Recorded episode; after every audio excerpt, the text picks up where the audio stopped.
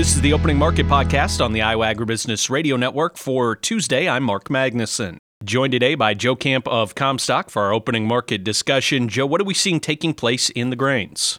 All eyes are always on that 8 a.m. flash sale reporting system.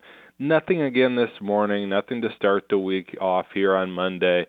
We had some optimism coming off into this week because of last week that soybean sale to China on Friday was the first of its kind since December 19th. That was the counter we had kept talking about. Well, finally, uh, there was some response to these lower prices.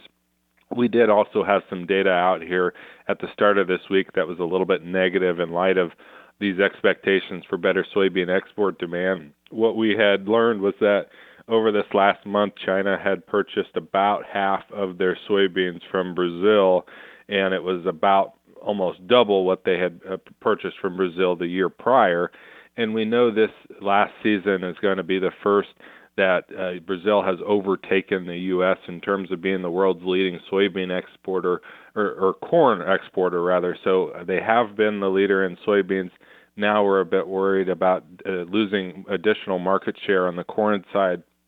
Although corn could respond better, and we're watching for that because we are uh, priced relatively cheaper than Brazil at the moment, and there are still ongoing concerns about crop conditions down there in the southern hemisphere. El Nino still sticking around for a while, maybe yet to uh, contribute to some of this wacky winter weather that we're starting to see develop. That's normally the pattern that we have a lot of the Midwest lean wetter than average here in an El Nino year we'll wonder how long that's going to last and what yeah contribution it's going to play uh, to to setting up us for spring and then ultimately still finishing off the row crop season down in Brazil and Argentina.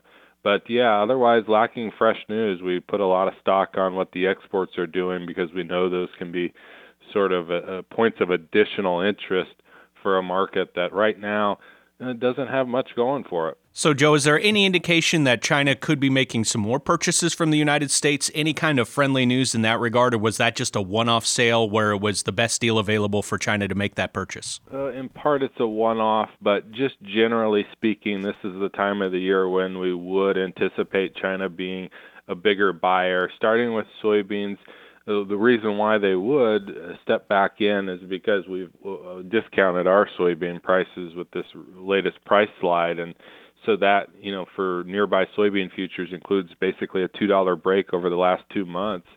For corn, similarly, we've gone lower over the past month, month and a half, uh, and it's seasonally also very much the time of the year. I keep mentioning that because I think it's important that in past years it hasn't been until late January, February, or into March that China has really ramped up purchases of U.S. corn, and in part it coincides with what the market does in terms of learning about the Brazilian crop availability. And this year, it's it's definitely going to be down from earlier expectations, and that could spark some additional purchase uh, interest. The Chinese are going to hedge uh, their ability to buy Brazilian grain by uh, making some commitments into the U.S. market, and I think it's about that time where we should see more of that. So cautiously optimistic there. Let's switch over to the protein sector. What's happening in the livestock complex? Started the week off with some just mild weakness, really held up well and closed uh, way off the lows for cattle futures on Monday.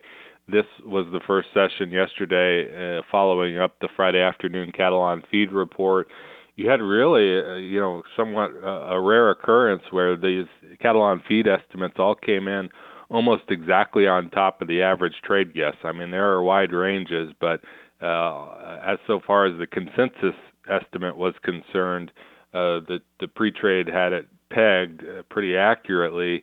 Well, the, what you know we saw was you know maybe it was uh, bullish just in the sense that the total numbers still being down from a year ago on the total on feed count, the placements, um, and the marketings those last two uh, being lower, that you have the total numbers being at eight-year lows, and and so it's still a, a market that's tightening. Now, we look forward and we wonder about the, the later half of this calendar year, and you know finally hopefully getting some traction on rebuilding the herd, some you know better heifer retention, uh, the the optimism over restored pasture conditions in the south, and and all of that. Higher prices, uh, if they can uh, stick around here, would would help out.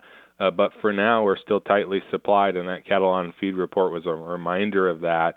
Oftentimes, you know, we think of it as a cattle on fade report, so it wasn't out of character necessarily that we had a reminder of tight conditions, but then sold off a bit, and that in part also uh, followed from the fact that we had been rallying over these last several weeks to kind of price in bullish expectations for that report. But again, something we've seen often before. We go, you know, in maybe the seemingly opposite direction after the report, but then very quickly uh, turn the other way, which would set us up for a turnaround Tuesday here on cattle futures. And hogs somewhat quiet here. We we've still got an issue with the board trading a premium over the cash market, but there are also those seasonal expectations that cash prices start to turn up from here. Joe, that was an interesting comment you made about pasture conditions, and I know it has been very, very dry the last what two to three years, especially. Did we get enough of a relief at all from the fall? Did we get any kind of rain that helped to boost those pasture conditions in the right direction? Yeah, we have had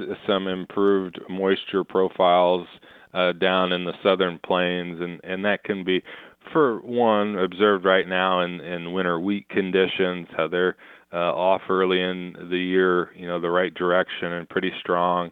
You can see pretty good drought abatement uh, throughout the Texas Panhandle, throughout much of Oklahoma. We've still definitely got some trouble spots in Kansas, but uh, also some general improvement there relative to these last couple of years. Throughout the northern plains as well, you've got better conditions, and, and it's just something we're um, expecting at least, cross our fingers that we continue to improve upon, especially if we link back to how we uh, touched on the El Nino and what it can mean for a wetter weather, wetter winter, which we're maybe finally seeing uh, that balance out uh, after the drier uh, fall and start to to winter. Um, that could you know, still leave us better off once we get into these next few months. What's the best way for our listeners to get in touch with Commstock for more marketing information? Yep, all of our info, access to our contact uh, numbers would be up at commstock.com. Joe Camp of Commstock, our guest here today on this Tuesday. Joe, thank you for your time and have a great rest of the week. Thank you. Have a great week. That was Joe Camp with Commstock. It is time now for a check of the numbers. March corn up three and a quarter at 449 even. March soybeans up nine and a quarter at 1233 and a half. March soybean meal up $2.80 at 358.60. March soybean oil up 39 cents at 48.55. Chicago wheat up seven and a half at 604 even. Minneapolis wheat up three and three quarters at 704 and a quarter. Kansas City hard red wheat up nine and three quarters at 616 and three quarters. March oats down four even at 374 and a half. On the Merc, February live cattle down 5 cents at 173.72. March feeder cattle up 7 cents at 231.35. February lean hogs up 2 cents at 70.95. February pork cutout up 15 cents at 85.75 and Class 3 milk down a penny at 15.88. This has been a check of the opening markets on the Iowa Agribusiness Radio Network.